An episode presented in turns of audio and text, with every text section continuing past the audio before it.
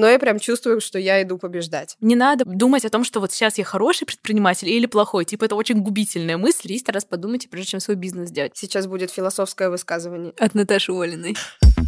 Богема и маркетинг. Богема и маркетинг.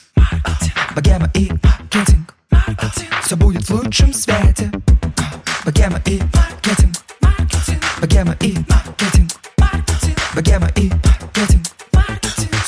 Высшем свете. Всем привет! Это подкаст «Богема и маркетинг». Здесь мы обсуждаем бизнес, маркетинг и около маркетинговые темы. Меня зовут Саша Рудко, и уже два года я веду этот подкаст. И вот с просто хобби, когда я была просто пиарщиком, я запустила этот подкаст и не знала, к чему он меня в итоге приведет. А привел он меня к своему бизнесу, своему продакшену, и теперь у меня есть своя студия подкастов Богема. Я вообще в подкасте довольно часто экспериментирую с форматами. У нас были выпуски и со слушателями, у нас были выпуски с несколькими спикерами сразу и так далее. И вот сейчас мне захотелось еще больше экспериментов, и я решила попробовать формат разговорника. Знаете, такой такой ну, классический вариант по болтушке. Несколько человек сидят и что-то обсуждают. И сегодня тема выпуска «Я плохой предприниматель». я пригласила сразу двух гостей на этот формат. Наташу Волину и Таню Пантелееву. Девочки, привет. Hello. Привет. В общем, мне безумно приятно, что вы согласились прийти на эту тему.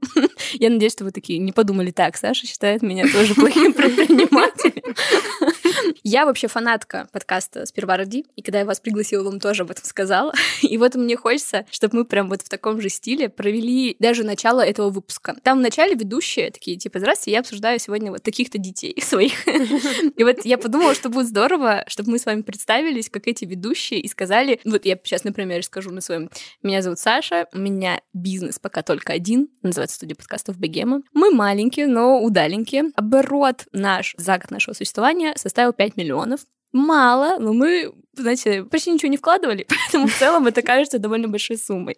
Вот, такое приветствие я придумала. Можете еще какой-нибудь рандомный факт про себя рассказать, если хотите. Я Наташа Олина, я хозяйка ларька. У меня онлайн-школа малого бизнеса, которая называется «Ларек». И что вот я год этим занимаюсь. Предыдущие 10 лет я занималась разными всякими креативными проектами в сфере малого бизнеса и консалтингом, и соглашалась на все предложения поучаствовать в какой-нибудь прикольной непонятной движухе, и нарабатывала свой опыт и так далее. И, значит, где-то к 2020-2021 году поняла, что уже могу серьезно заниматься образованием потом, и делиться своим опытом. И вот можно сказать, что я сейчас на стартапе, на жестком.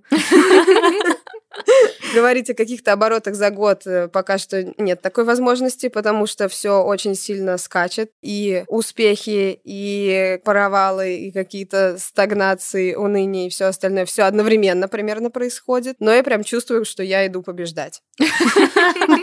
Меня зовут Таня Пантелеева. У меня агентство Doing Great. Мы занимаемся продвижением культурных и разных вообще брендов. Начинали с концертов, а, фестивалей и разных культурных штук. Потом пандемия нам сказала делать иначе, и мы теперь много работаем, в том числе с брендами. И у нас разные есть а, субпроекты, которые мы просто делаем, потому что нам прикольно их сделать. Мы открывали кафе дошек, делали наши футболки, делали путешествия по маякам. В общем, прикалывались как могли, и вот доприкалывались, что оказалось тут. Я почему решила эту тему взять плохой предприниматель. Потому что я, во-первых, поняла, что хвалить себя гораздо сложнее. И, наверное, на тему, если бы я сказала, так, девочки, обсуждаем то, какие мы молодцы, вы бы такие, ну, наверное... Да нет, супер. Нет? Ну, я подумала... Можно начать с этого. Мы проработали уже. Не, на самом деле, я тоже очень люблю себя хвалить и нашу команду, но как будто вот эти все плохие какие-то моменты нереально перевешивают периодически. Вот у меня, по крайней мере, сейчас э, такое происходит, когда какие-то супер плохие моменты накапливаются разом, и ты такой, о, все, ну мы отстой, ну это полный трэш. Хочется, наверное, сегодня обменяться опытом, послушать ваши трэш-истории, чтобы я, во-первых, поняла, что я не одна в этой лодке. вот. А во-вторых, мне кажется, такая вот синергия, она как раз и дает вот эти все сложные моменты, наоборот, как-то, знаете, вот этот градус снизить важности, и на самом деле они, это все житейские темы, и это все проходится. На самом деле, я вот хотела бы начать, наверное, сегодняшний наш такой спич с своей какой-то вот истории переживания, почему в последнее время я считаю себя плохим предпринимателем. Вообще, на самом деле, студия — это мой такой первый серьезный проект, и я бы сказала, первый бизнес. Все остальные попытки — это типа, ну, знаете, так просто развлекаловка. У меня там был типа мини-магазин сумочек в Инстаграме и всякие такие штуки. Я поэтому это не считаю как-то за... Но это необходимый этап развития личности предпринимателя. Ты должен обязательно что-то запустить в Инстаграме, что-то продать. Да, блестки там какие-нибудь. Я не запускала магазин в Инстаграме. Ты запустила Ну, дошек. У Ладно, это, был кстати, дошек. похоже на магазин в Инстаграме. Вот, и сейчас, например, мы оказались в следующей ситуации в студии, что студия у нас зарабатывает, а мы с э, Сашей, моим сонапарником, нет. И мы оказались в ситуации, когда мы, например, полтора месяца уже сейчас, нам не поступают никакие деньги, конкретно вот нам и Сашей. И мы сидим такие, «Мгм, где-то ошибка допустилась. И это произошло, потому что мы всегда в сметах себя указывали, то есть как эксперты. Ну, то есть, да, у нас есть огромная смета продакшена студии, там, например, какого-то проекта для какого-то бренда. И я зарабатываю в том случае, если я там представлена как продюсер. Я зарабатываю. И у нас есть какая-то маржа, которая идет сразу ровно в студию. И получается, что это две как бы границы. И мы оказались в ситуации, когда сейчас все проекты, которые переносили мне напрямую как продюсеру деньги, закончились или на перезапуске, и я сижу без денег, а в студию деньги поступают. А как бы мы эти два понятия разделяем. То есть деньги студии — это деньги студии. И ты сидишь и думаешь, так, я плохой предприниматель, у меня нет денег. Я сидела еще в Египте, у меня еще вообще абсолютно не было денег, и я такая думаю, ага, и как я до, до этого докатилась? И вот это ощущение, что как будто бы предприниматель, он вообще всегда должен уметь правильно распоряжаться деньгами, он всегда должен правильно вести учет и не оказаться в такой ситуации. И вот это ощущение, что у меня все не так, мне кажется, блин, ну все, стой тогда. Получается, все, я, я уже провалилась, я уже сейчас на данный момент не предприниматель. Поэтому хочется узнать у вас, были ли у вас похожие случаи, и вообще в целом, как вот у вас распределена такая вот финансовая штука. Я могу сказать, что у меня... Я давала один раз интервью Forbes, и в это Ох, время у ты меня... просто начала с Да-да-да, козырей? подожди, подожди, ты не дослушала. И в это время у меня на карточке было 40 рублей. А, ладно. У меня такая же была ситуация, абсолютно. Все, мне стало легче, ладно. Продолжай. Все, в этом вся история заключается. В общем, есть ли у вас такие какие-то штуки, как у вас это устроено, все финансовые планы, или как у вас было изначально, и как вы пришли к тому, как сейчас? Я понимаю это, я осознаю это как главную боль. И на нашей менторской программе в Ларьке мы в первую очередь именно этому уделяем э, внимание, и это такой самый первый сложный момент для наших э, студентов, потому что все взрослые, самостоятельные предприниматели с опытом, с крутым продуктом, с благодарными клиентами, и они спотыкаются именно о то, что нужно считать вот эти все показатели, и можно узнать о себе какую-то такую правду, которая может расстроить. И потом еще надо какие-то решения принимать, и из этого выбираться сложно, потому что одно дело, ты посчитал эту табличку, ну все, классно, посчитала. Дальше надо кучу шагов предпринимать, чтобы из этого себя вытаскивать. И я много лет я находилась э, в, как мы с э, Димой, с моим мужем и партнером по бизнесам, по всем, называли это клуб, клуб любителей выйти в ноль. Когда ты, что бы ты ни делал, сколько бы людей к тебе не пришли, и сколько бы денег они тебе не заплатили, у тебя в итоге ноль. Супер. Ты сделал оборот миллион за месяц, и расходов у тебя тоже на миллион в месяц. Ты все предпринял, сделал оборот 2 миллиона в месяц, и расходов у тебя 2 миллиона в месяц. Я даже в бизнес-молодость ходила с этой проблемой в 2016 году. Ого. Они мне просто сказали, что я неадекватная, мне нужно запустить а, лендос и директ. И как помогу? Это другая история. Как я поняла, от чего это зависит? Ты начинаешь свои первые шаги в бизнесе, вторые, третьи и так далее. И ты, если ты видишь какой-то смысл в том проекте, который ты развиваешь, ты понимаешь, что у тебя есть там миссия какая-то, ты людям делаешь хорошо, ты им помогаешь. Ты не спасаешь их жизнь, но ты в каком-то даже вот э, в маленьком каком-то проценте ты делаешь их жизнь лучше. Это тебя так заряжает, так тебя вдохновляет, что все деньги, которые ты зарабатываешь, ты их вкладываешь обратно в Мгм. проект, чтобы проект сделать лучше. И это очень хорошо, это классно. И именно с таким подходом люди идут побеждать. Но здесь важно себя ограничивать, потому что бесконечно можно улучшать свой проект. И иногда, если как бы осуществить планирование и финансовое планирование, можно понимать, что да, было бы классно в твоем, например, магазине сделать ремонт. Но ты сейчас заработал денег и можешь сейчас сделать ремонт и сейчас уже сделать всех более счастливыми. Но вообще-то ты можешь эту цель распределить на полгода и просто полгода откладывать часть прибыли на вот это улучшение своего проекта, забирая часть прибыли себе или откладывая в какие-то резервные фонды, откладывая в какие-то подушки там безопасности и так далее. И можешь постепенно делать этот ремонт в течение полугода или все скопить и через полгода там на несколько дней закрыться и все это сделать и быть классным, счастливым, но при этом не теряя свою вот эту стабильность. И здесь сложно себя держать в руках. Мы действительно очень долго не могли прийти к этому. Ну, то есть мы несколько лет, мы первые три года работы вот нашего этого Цифербурга в центре города, в который там до 300 человек в день приходил, это супер популярная площадка. У нас были хорошие обороты, и мы всегда в итоге на нуле, на мелководье на этом барахтались. Смысл был в том, что вот мы заработали денег, мы такие барабаны, купим барабаны. Супер будет. Зачем мне домой что-то вообще покупать, mm-hmm. если вся моя классная жизнь происходит вот здесь, вот на работе. Я э, себе организовала так свою жизнь, что мне в кайф находиться на работе, мне в кайф решать эти проблемы, эти задачки какие-то, общаться с людьми. Это еще происходит очень часто, когда ты молодой, когда у тебя очень много энергии. То есть вот где-то после 30 ты попускаешься и такой, типа... Лучше о себе подумать. Диван, диван домой. Это мой приоритет. ремонт э, в квартире, в моей, где я живу, или покупка вообще этой квартиры. Но когда ты горишь своей идеей, тебе очень сложно себя вот так вот останавливать. И это первое. Второе, очень сложно брать себе. Кажется, что есть какое-то противоречие между тем, что ты делаешь вот этот проект, чтобы как бы сделать мир лучше, чтобы помочь людям и так далее. И что получается, если ты много зарабатываешь денег, что ты как будто что, меркантильная? Ты что, для денег делаешь это? Ты же тогда можешь людям больше отдавать. Это что, не для души? Не это, для души. Это что да. такое вообще? И я очень долго это преодолевала внутри себя, что вот мой этот проект, это плюс еще и как бы бизнес, который приносит мне денег, и это его обязанность вообще-то. Мне казалось, как будто я обманываю людей, если я зарабатываю деньги на том, что мне нравится. Ну, не знаю, может быть, родители нас так учили, но не может такого быть, что у тебя и работа хорошая, работа мечты, mm-hmm. и еще и деньги ты зарабатываешь, и еще и всем нравится то, что делаешь. Нет, там что-то должно, там что-то не так. Где-то подвох явно, да? Угу. То есть недостаточно просчит- просчитать. Приходится опять возвращаться к этим ко всем штукам, которые у тебя в голове, и вытаскивать их. Откуда они? Из 90-х, пока ты маленький э, под стол, под стол ходил пешком, а родители вели свои родительские разговоры? Или еще от бабушек и дедушек, которые в Советском Союзе вообще-то выросли, воспитались, где это настолько сильно порицалось зарабатывать, продавать что-то, быть этим коммерсантом. Так, мы ждем от Тани историю.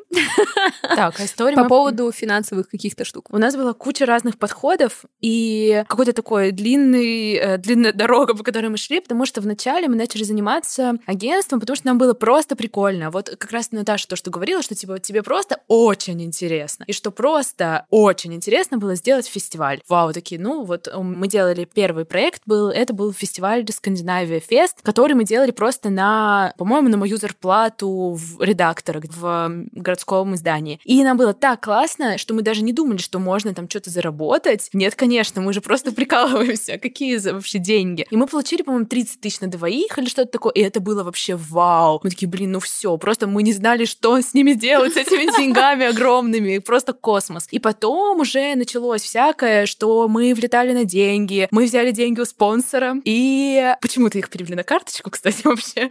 И мы их потратили, по-моему, потом оказалось, что этого мероприятия не будет, и мы такие, блин, боже мой, как нам сейчас вернуть эти деньги? В общем, мы, это был путь, где мы не пошли, не прочитали какую-то умную книжку, не пошли на какой-то курс, ничего из этого мы не делали, а мы делали так, попробуем, посмотрим, что будет. Типа, отлично, пришли деньги от спонсора, что будет, если мы их прогуляем? Сейчас узнаем, супер. И долго так было, и всякие штуки, типа, там, мы задерживали зарплаты, это было просто ужасно, кошмарно, но вот тоже вот эта схема с тем, что, типа, ты такой вроде нормальный оборот, вроде крутые проекты, а что вообще происходит? Типа, я вообще очень плохо читаю все таблицы, и мне очень плохо дается это все. Поэтому мы просто вдвоем с Катей, с основательницей, просто смотрели на это все и думали, что мы делаем не так. И потом поняли, что вообще самая большая была проблема как раз того, что мы ничего себе не брали. Что такое? Почему я живу, и у меня 40 рублей на карточке? Что я... Что такое? Что не так? И помню вот это чувство, когда у нас только появилась финансовый менеджер, и я, ну, понимаю, что у меня, в общем, кончились деньги, и мне так стыдно ей писать. Я прям помню это чувство, что я пишу и говорю, типа, приветик, как дела, как настроение, что делаешь, какие у тебя стикеры любимые, что, как, там, как еще, что с тобой Кстати, денег нет. Кстати, не хочешь мне дать там три тысячи, там, ну, что-нибудь там прислать? Вот, и мне было так стыдно, ужасно просто. И потом мы стали смотреть, вот как раз делать все эти таблички, все, все пересчитывать и смотреть. Поняли, что мы не так плохи, как нам кажется, и что нужно просто прекратить это делать и просто брать деньги, и что ничего не поменялось после этого, просто я стала чувствовать себя уверенно и знать, что если я еду на такси, я выйду из машины, а меня, водитель меня не оставит в ней, потому что у меня на карточке не хватает денег для оплаты.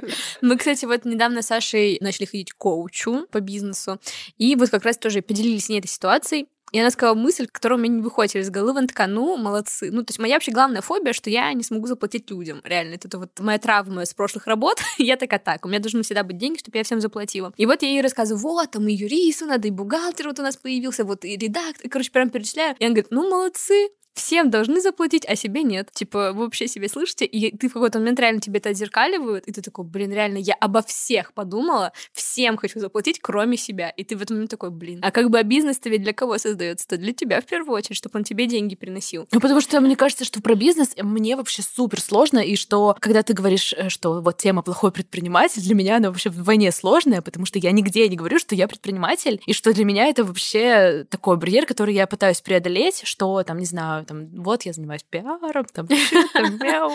Это для меня такой барьер, и мне кажется, что как раз вот это тоже какая-то такая часть, что типа я создавала бизнес, нет, я не создавала никакой бизнес, предприниматель, не знаю, это не я, вот вы Я тоже долго это отрицала, а потом в какой-то момент такая думала, да блин, я как бы не фрилансер уже, это объективно, но как бы и не вхожу в список Forbes, но где-то посерединке в целом я.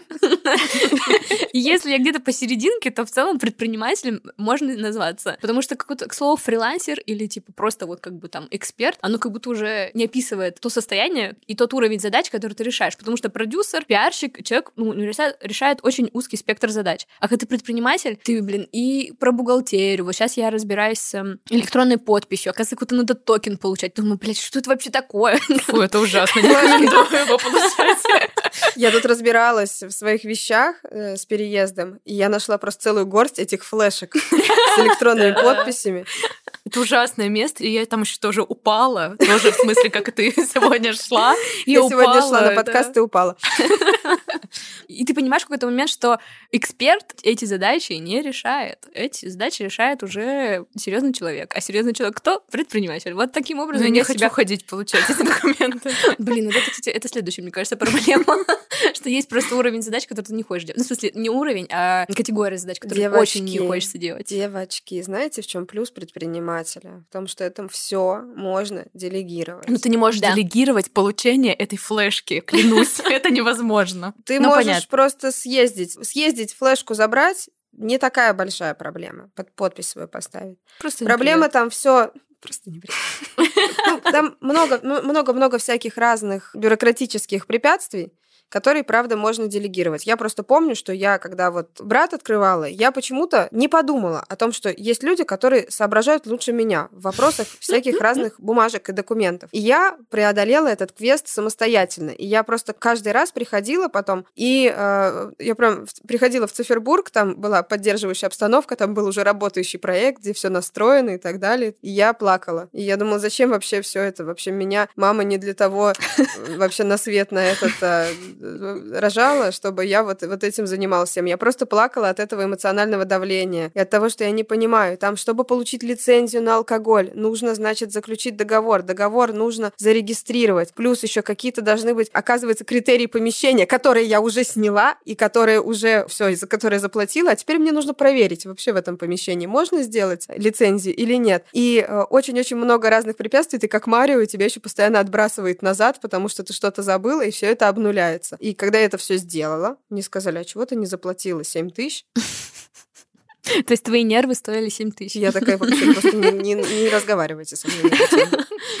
Это понятно, да, что вот у нас тоже сейчас есть чудесный бухгалтер новый, с которым мы теперь работаем, и юрист. Но в этот момент мне кажется, что при том, что я ей пять раз уже сказала, говорю, так, я вообще, типа, нифига не понимаю, ничего не знаю, можете мне просто на пальцах объяснять. И она периодически со мной общается, знаете, на своем языке, и, и мне становится иногда неловко, что я, как тупой человек, по 500 раз так и говорю, так, а вот это вот что? И вот она мне присылает ссылку на этот токен, и там как бы где-то сертификат, где-то флешка, а я вообще не ну, без понятия, как работает система эта вся. И мне пять раз ее пришлось спросить, чтобы она мне объяснила, как это работает. Короче, идеальная позиция предпринимателя любого уровня по отношению к бухгалтеру это быть, значит, подчиненным своего бухгалтера. Просто отодвинуть всю свою гордость, все свои личные границы, просто приносить обязательно тортик или шоколадку бухгалтеру своему и слушать, как он на тебя орет. И слушать, как он с тобой разговаривает просто как с детсадовцем. Это единственный вариант. Ребят, 10 лет я этим всем занимаюсь, других путей нет. Не надо ничего доказывать своему бухгалтеру, вы все равно не поймете, что он вам говорит. Надо просто спрашивать по пунктам, что ты должен сделать, куда ты должен сходить и куда он может может за тебя позвонить и так далее. И вот когда я к этому пришла, это идеальные отношения с бухгалтером.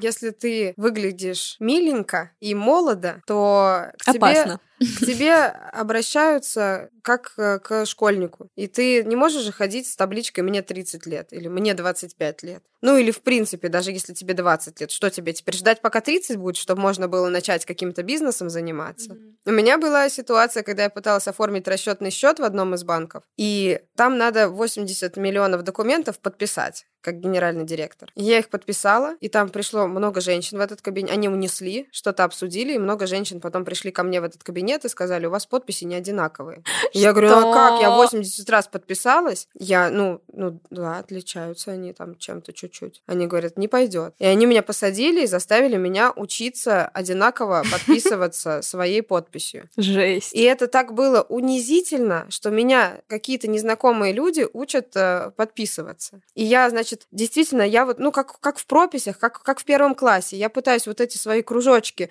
и галочки выводить, чтобы было похоже. Они, ну, они говорят, служба безопасности не примет. Я это понимаю. Ну, логично. Но они так меня как-то осуждали, что я как э, генеральный директор открываю расчетный счет и не могу один, одинаково подписаться. И я же не могу им объяснить, что я решаю гораздо более сложные задачи, чем одинаково подписываться. Ну, потому что это, мне кажется, проблема еще другая с девочками, со всем этим, потому что тоже мы ходили на встречи э, раньше, сейчас в Зуме как-то попроще с этим стало, но мы приходили, и нам всегда говорили, девочки, ну чего там, девочки. И вот это вот чувство, и я прям помню, что начинала... Я же не прихожу на встречу и не говорю, ну что, привет, мальчики, а там типа сидит 10 мужиков. Ну, то есть это какое-то в таких мелочах оно начинает складываться очень сильно. И мы стали говорить, что так, все, коллеги, мы с вами находимся в деловом поле. Если вам нравится, чтобы мы говорили мальчики, то можем перейти. Ты реально так начала ну, мы говорить? Писали, мы, ну, не так грубо, но мы говорили про то, что это некомфортно для нас, и, типа, передайте девочкам, девочки пришли, и все такое, но мы не в детском саду, и хочется другого, и особенно, конечно, когда мы приходили, не знаю, на какой-нибудь завод, и вот там вот э, мы еще пришли и выглядим довольно молодо, и вот эти люди, которые смотрят, и как бы ты занимаешься своей работой, ты вроде ее делаешь нормально и хорошо, но ты тратишь какую-то кучу ресурсов на то, что думаешь, так, вот сейчас я пойду на эту встречу и знаю, что там завод, поэтому мне надо одеться как-то посерьезнее, повзрослее, мне надо быть. Там костюмы, вот это все. Ну не костюм, ну хоть что-то повзрослее, мне надо я занимаюсь не тем, что я доказываю, типа, свою экспертизу по работе, а я вначале должна доказать свою экспертизу просто потому, что какие-то люди решили, что пришли к ним девочки на встречу, и можно вот так вот разговаривать. И, Короче, кстати, меня это бесит. Так называемым девочкам больше 30 тысяч рублей не платят. Именно в а, вопрос, к сожалению, еще в позиционировании и в отношении. Потому что смотрят, что у тебя baby face. И я, знаете... Я вас понимаю максимально. Девочки, мне до сих пор говорят, что мне 16. Короче, я когда начала заниматься всякими разными делами предпринимательскими, мне было 22. И я думаю, ну ладно, надо какой-то преодолеть промежуток времени, и все изменится. Мне 31,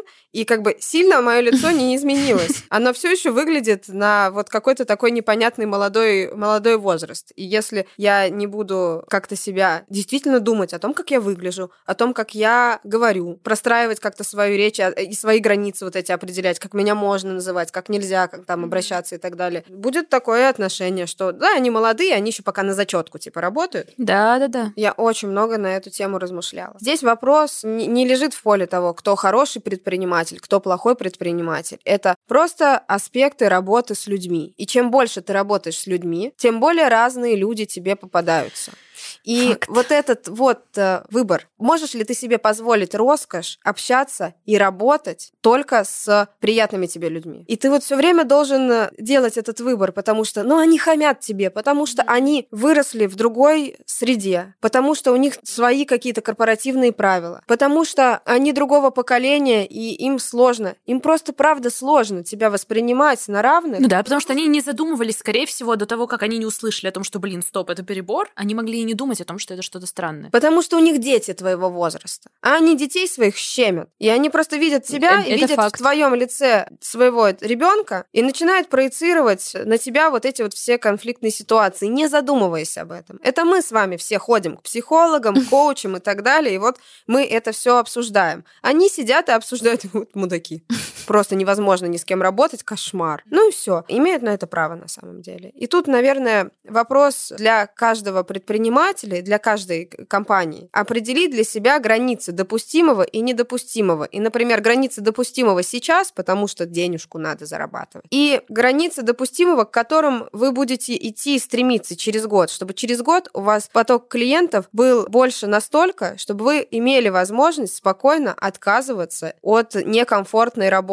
От Но это же клиентов тоже процесс. Типа ты не, даже если у тебя был... Мне кажется, что с клиентами тоже такая штука бывает, что, например, это неплохое общение на старте. Типа все не так уж и плохо, но из-за того, что м, вообще наша основная деятельность — это услуга, типа вот мы общаемся, мы продали, у нас договор, все такое, и, на- и в момент договора есть какой-то такой, типа, щелчок, мы подписались, и дальше, если было странно в начале, то становится странно на 100%, увеличивается просто, быстренько это разгоняется. И что мне кажется, что в какой-то момент сказать, что так, все, нам не нравится, мы с вами больше не будем работать, потому что вы нас замучили, прощайте, это тоже, типа, тебе нужно... Перед этим тоже нужно пройти про- этот процесс. Понятно, что это роскошь работать с теми, с кем нравится, но даже от тех, кто тебе очень сильно нравится, где-то там, не знаю, в интернете, где-то там еще, можно ожидать вообще кучу всего, что не понравится на самом деле по Потому факту. что, да, потому что мне кажется, что одни из самых близких отношений — это рабочие отношения. Потому что даже твои друзья близкие, с которыми ты тусуешься, делишься секретиками и пьешь винишко, в ресторанах, они не знают каких-то твоих сторон, которые знают твои клиенты и твои партнеры. Где ты можешь не доделать, где ты можешь забыть, где ты можешь слабину допустить, где на тебя можно нажать, надавить. Ты, например, с друзьями весь такой глава вообще группировки, а на работе тебя кто-нибудь там защемит, а ты сидишь, расстраиваешься весь день и не можешь сделать свои дела. На следующий день они копятся, и потом ты уже везде опоздал и все не успел. И ты такой, я самый плохой предприниматель на свете. Интересно, как со стороны, мне кажется, сейчас в нашем, скорее, нашем окружении, да, не родительском, наоборот, предпринимателям быть круто. Работать сам на себя, это тоже здорово и круто. Мне, по крайней мере, у меня как-то в окружении это, типа, знаете, ну, превозносится в какую-то, типа, супер крутую степень. Ну, потому что это круто! Это круто, да, но просто ты как будто за этим всем не видишь кучу деталей. Просто я помню, когда-то давно-давно я смотрела «Трансформатора». Не осуждайте меня, пожалуйста, за это. И там как раз тоже очень часто предприниматели говорили фразу «300 раз подумайте, прежде чем свой бизнес сделать». Ну Ну, да. 300 раз. И ты изначально ты такой, да, чуваки, что вы за херню несете? Это же, наоборот, круто. А сейчас, когда как бы мне всего лишь год как бы бизнесу, я чуть-чуть начинаю их понимать. Ну, в смысле, ладно, не чуть-чуть, я и в целом понимаю. Реально нужно 300 раз подумать. Мне кажется, что классно не быть предпринимателем или там быть пиарщиком, быть СММщиком. Просто классно, если тебе нравится то, что ты делаешь. И просто если вот так вот, там, не знаю, кто-то слушает что-то, там, не знаю, смотрит на предпринимателя и думает, блин, вот это реально клево. Или я смотрю на кого-то, кто работает, там, не знаю, вот в IT, и вот, там, не знаю, ему все кажется, мне легко досталось слишком. То мне кажется, что здесь как раз вопрос в том, что вот мне реально кайфово. Я думаю, что вот сегодня у меня такой феерический завал, я сейчас зайду в Телеграм и сойду с ума в эту же секунду, но при этом мне очень приятно порешать эти задачи. Я прям с радостью пойду и их решу. Ну, почти все. А так мне все нравится, и э, в этом и прикол. Но при этом, когда мы начинали, не было никакого вообще Ощущение, что ты делаешь бизнес. да не было вообще, да, ничего такого, и мы брались за все подряд. Мы работали за 30 тысяч в месяц как раз всем агентством. Вот нас было там типа 4 человека, у нас был проект, нам платили 30 тысяч, и нам не казалось, что здесь что-то вообще не так. И клиент был очень требовательный, бешено требовательный. Мы там просто, не знаю, только на головах, мне кажется, не ходили, может, хотя и ходили на самом деле. И я, на самом деле, думаю, что это был супер опыт, и я очень рада, что мы это прошли. И что если бы я пошла читать книжки, конечно, уже бы в книжках сказали, так, посчитай деньги, какие 30 тысяч в месяц, вы вообще на четверых, как их дель? Ну, типа, что это такое? Мы еще такие, мы снимем офис в этот момент. Ну, в общем, я не знаю, как там это было, на самом деле, я вообще смутно помню то время, но при этом мы столько всего научились, мы поняли вообще, кто, вот что такое там doing great, что мы делаем, какой у нас подход, что нам нравится. И этот сложный клиент, который нас очень сильно многому научил, и мы поняли кучу всего про себя, сделали миллиард факапов, и поэтому мне кажется, что самое классное, вот типа начать пробовать, смотреть, вот типа вот это не получилось, да, было тупо, работать за 30 тысяч рублей всем вместе. Ну, то есть, получается, твоя позиция такая, ты все равно рано или поздно из плохого предпринимателя станешь хорошим. Не надо думать о том, что вот сейчас я хороший предприниматель или плохой. Типа это очень губительная мысль, мне кажется. Сейчас будет философское высказывание. От Наташи Олиной. Давай.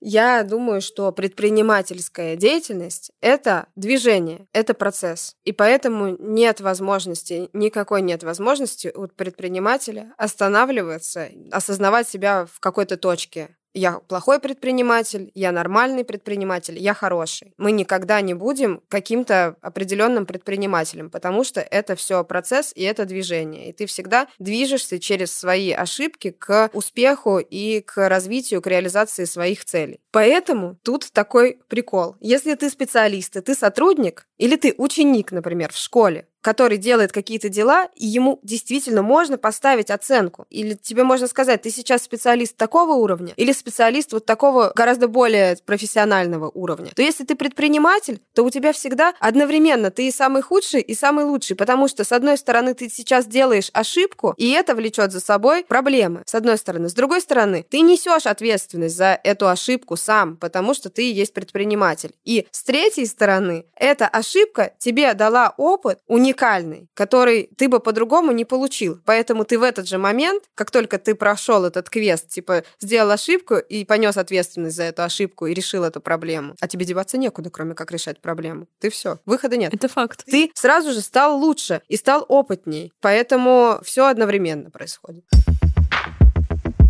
иногда нужно посмотреть как будто на себя, знаете, с другой стороны. Вот я сейчас занимаюсь своим продвижением аккаунта, только начала, и решила спросить аудиторию, что как вы думаете, почему мой контент может понравиться? И мне девушка, незнакомая, я вообще даже, мне кажется, никогда ее аватарки нигде не видела, отвечает, потому что ты транслируешь то, чего у других нет. Успех и достижение. Что-то такое. Я такая... Э, я, по-моему, целый месяц рассказывала про то, как мы сейчас резко становимся ИП, потому что мы просрали все отчеты и так далее. Так, тут я рассказала про то, как у меня все не получается. И я такая думаю, так, в какой момент я транслирую успех? Ну, то есть я внутренне, мне кажется, не приняла, короче, этот момент, но подумала, блин, прикольно, для кого-то я транслирую успех, значит, для кого-то я хороший предприниматель. Ура! Хотя бы для кого-то. Наверное, она на Сашу Митрошину не подписана.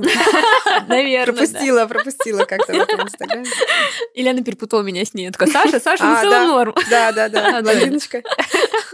Ну, короче, и вот мне кажется, сейчас мое, наверное, какое-то стремление, чтобы я просто успокоилась и как-то считала себя адекватным предпринимателем, скажем так, Достаточно. неплохим, не хорошим, да, ну, нормально. Ну, таким, знаете, ну, с пивком потянет.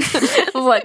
Мне кажется, что вот мне очень хочется сейчас приобрести иммунитет к ошибкам, то есть вот у меня его еще нет, поэтому мы в целом студии, вот нам даже как-то такую обратку кто-то давал, что типа, ребят, вы вообще типа движетесь медленно, но зато как, бы, как будто четенько, без ошибочек. И вот сейчас я понимаю, что чтобы рвануть или еще быстрее развиваться, нужно до хрена ошибок совершить, до хрена денег потерять, а мне научиться с этим справляться и просто принимать как факт. Ну да, ошибка. Ну, как будто бы задача предпринимателя как раз с ошибками-то и работать. Что типа такой, так, вот это не сработало, так, меняем, делаем другое. А Но мне... это сложно, когда каждый да, день, типа, ты... Да, а иногда так идеи же так захватывают, ты такой, ну, не хочу попрощаться с этой идеей, почему она не сработала? Мне кажется, что получается, что у вас и у, и у меня есть э, Катя с основательницей, у вас есть еще тоже партнеры, и мне кажется, что в этом, не знаю, 50% моего успеха. Успе... Ну, типа того, что я не сошла с ума, потому что есть человек, с которым можно это все пошерить, и я там пишу Кате и говорю, блин, все ужасно, все просто кошмарно, смотри, тут, тут и тут, мы просто лохи, здесь ужасно, здесь. А в это время Катя, не знаю, выходит с массажа, и у нее супер настроение, она говорит, нет, ты чё? И она мне записывает аудио там на три минуты, такая, мы это, это и это, у нас будет то, то и то. И я такая, блин, ну да, нормально вообще. И все. И потом наоборот. И поэтому вот эти настроения, они редко совпадают так, что мы такие, ну все. Кроме того случая, когда у нас была три недели назад стратегическая сессия, мы сняли спа классный. Короче, все шло классно. Мы сели записывать, и мы записываем, и у нас такой негатив, мы говорим, это просто ужасно. Это у нас просто фигово работает. Здесь вообще ничто. Ну, просто мы все, весь этот листок, он такой поганый, и мы такие сидим, так грустно. Короче, у нас был микрон. И мы просто, у нас была Он очень температура. сильно, он очень сильно влияет на Да, у вот нас была температура негатив сразу запускает. 39. Да, и мы просто... Вы еще в спа. Да, ну мы не дошли до бассейна, а мы типа в номере такие сидели, писали. И мы понимаем, что что-то не так, и смотрим друг на друга, у нас просто красные лица, нам приносят этот бесконтактный градусник, на Кате 38,6, а на мне он вообще типа не, не срабатывает. Мы такие, блин, нормально, стратегическая сессия просто супер. И мы потом уже провели другую, и с руководительницами отделов, и мы попробовали это, попробовали это в первый раз, и тоже должны были поехать за город, все такое, но был омикрон, поэтому мы сидели на digital пляже, заказали всем онлайн коктейли, типа Яндекс Лавка привезла коктейли, и мы придумывали. Ну, в общем, суть в том, что как раз вот эта возможность того, что есть два разных человека, у них два разных подхода, видения и всего такого, и поэтому в моменты, когда я пишу Кате в 3 часа ночи, говорю, у меня идея, мы сейчас, мы, короче, не знаю, мы строим ракету завтра, и послезавтра мы, не знаю, ну что-то летим на ней всем агентством, то есть возможность, типа, чуть-чуть приземлиться, типа, летим на ней не завтра, а через месяц, типа, супер, супер, летим. Хочется завершать, поэтому давайте по одной философской мысли. Что какой бы вам что хотелось? рандомайзер философских мыслей, я не могу. Наташа за это отвечает. Наташа. Наташа, давай. Мне кажется, реально мой итог всего этого выпуска, во-первых, что мне стало легче. Чуть-чуть, спасибо. Вот, знаете, очень часто говорят, вот там предпринимателя нужно, чтобы у него было предпринимательское окружение. И мне раньше казалось, что ну чё, зачем вообще это не имеет значения. Но на самом деле, вот хотя бы ради таких вот записей и существует, мне кажется, мой подкаст, чтобы просто было полегче, и слушатели тоже понимали, что даже если вы там, ну, может быть, не предприниматели, но вы там фрилансеры, то мне кажется, все эти темы тоже очень бьют и очень похожи. Поэтому круто, что мы с вами сегодня это обсудили все. Я хотела добавить, во-первых, что мне очень понравилась наша тусовка. У меня еще очень много разных Тем. мыслей и тем, и историй тут всплыло, которые можно было бы рассказать, но время уже заканчивается. Во-вторых, я думаю, что очень важно заниматься тем, что тебе нравится, и тем, что в чем ты видишь смысл. Это настолько, блин, мне кажется, важно, потому что работа занимает треть жизни. Это если ты хорошо ее организовал. Иногда и половину вообще всей. Там еще поспать надо, помыться, там поесть. Вообще не остается свободного никакого времени. И для того, чтобы эту жизнь в большей степени не страдать, очень важно выбрать дело, которое, которое тебе нравится, в котором ты видишь э, смысл. И это самое главное. И неважно, предприниматель ты при этом или нет. Потому что если ты вступил на эту тропу предпринимательства, но тебе это нравится, то ты с радостью будешь решать все эти ошибки, все эти проблемы и решать все эти конфликты, потому что ты видишь в этом очень большую ценность. Это раз. А во-вторых, чтобы завершить вот эту нашу тему про прибыли, убытки и про деньги, мне кажется, очень важно для себя понять, что коммерческий результат проекта это показатель его успешности и показатель его вообще жизнеспособности и полезности. Потому что первое время можно поработать на успех, на имя, на свою вот эту зачетку и все остальное. Главное вовремя понять, когда уже можно перестать получать только опыт и начать получать еще и, и деньги. И всегда ставить себе зарплату, потому чтобы у тебя была и прибыль, и зарплата, для того, чтобы ты был спокоен и для того, чтобы ты понимал, что за квартиру, за еду и за какие-то вот минимальные твои, минимальный то- вот тот вот комфортный твой уровень жизни, ты всегда расплатишься, потому что твоя зарплатка есть. Кстати, вот этот вот лайфхак, я рассказывала про то, что мы два с половиной года были как бы э, любителями выйти в ноль. Мне просто кто-то, тоже какой-то коуч или какой-то предприниматель на какой-то просто встрече за кофе мне сказал, поставь себе зарплату.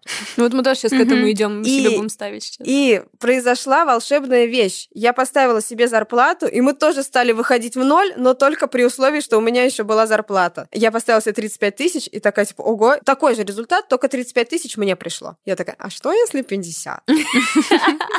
И на следующий месяц я поставила себе 50, и, в общем, было в ноль, но 50. И уже следующий был этап перестать выходить в ноль и начать распределять уже финансы компании, но я начала зарплату получать. Мгм. И это очень круто. Это само происходит. То есть тебе не надо думать. Ты просто назначаешь себе зарплату, все подстраивается само. Вселенная помогает тебе, если ты идешь побеждать. Ага.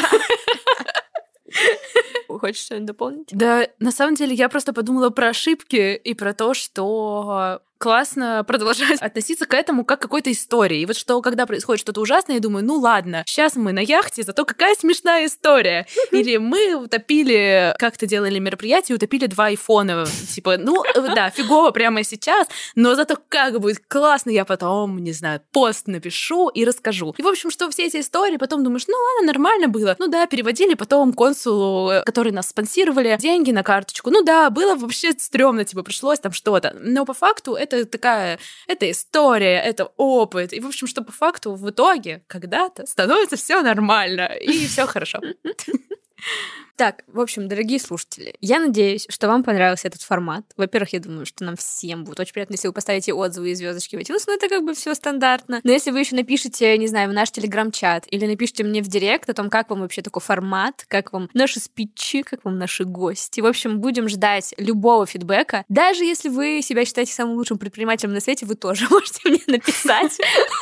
Вот, если вы считаете себя плохим, то тем более напишите. А так, в общем, еще раз скажу огромное спасибо дамам, девочкам. Девочкам мы уже поняли, что табу говорить слово девочки. Да, коллеги. Спасибо вам большое за то, что вы вписались в эту авантюру. Вот, и получилось супер, мне кажется, душевно и интересно. Спасибо. Спасибо. Ребят, всем пока. Маркетинг.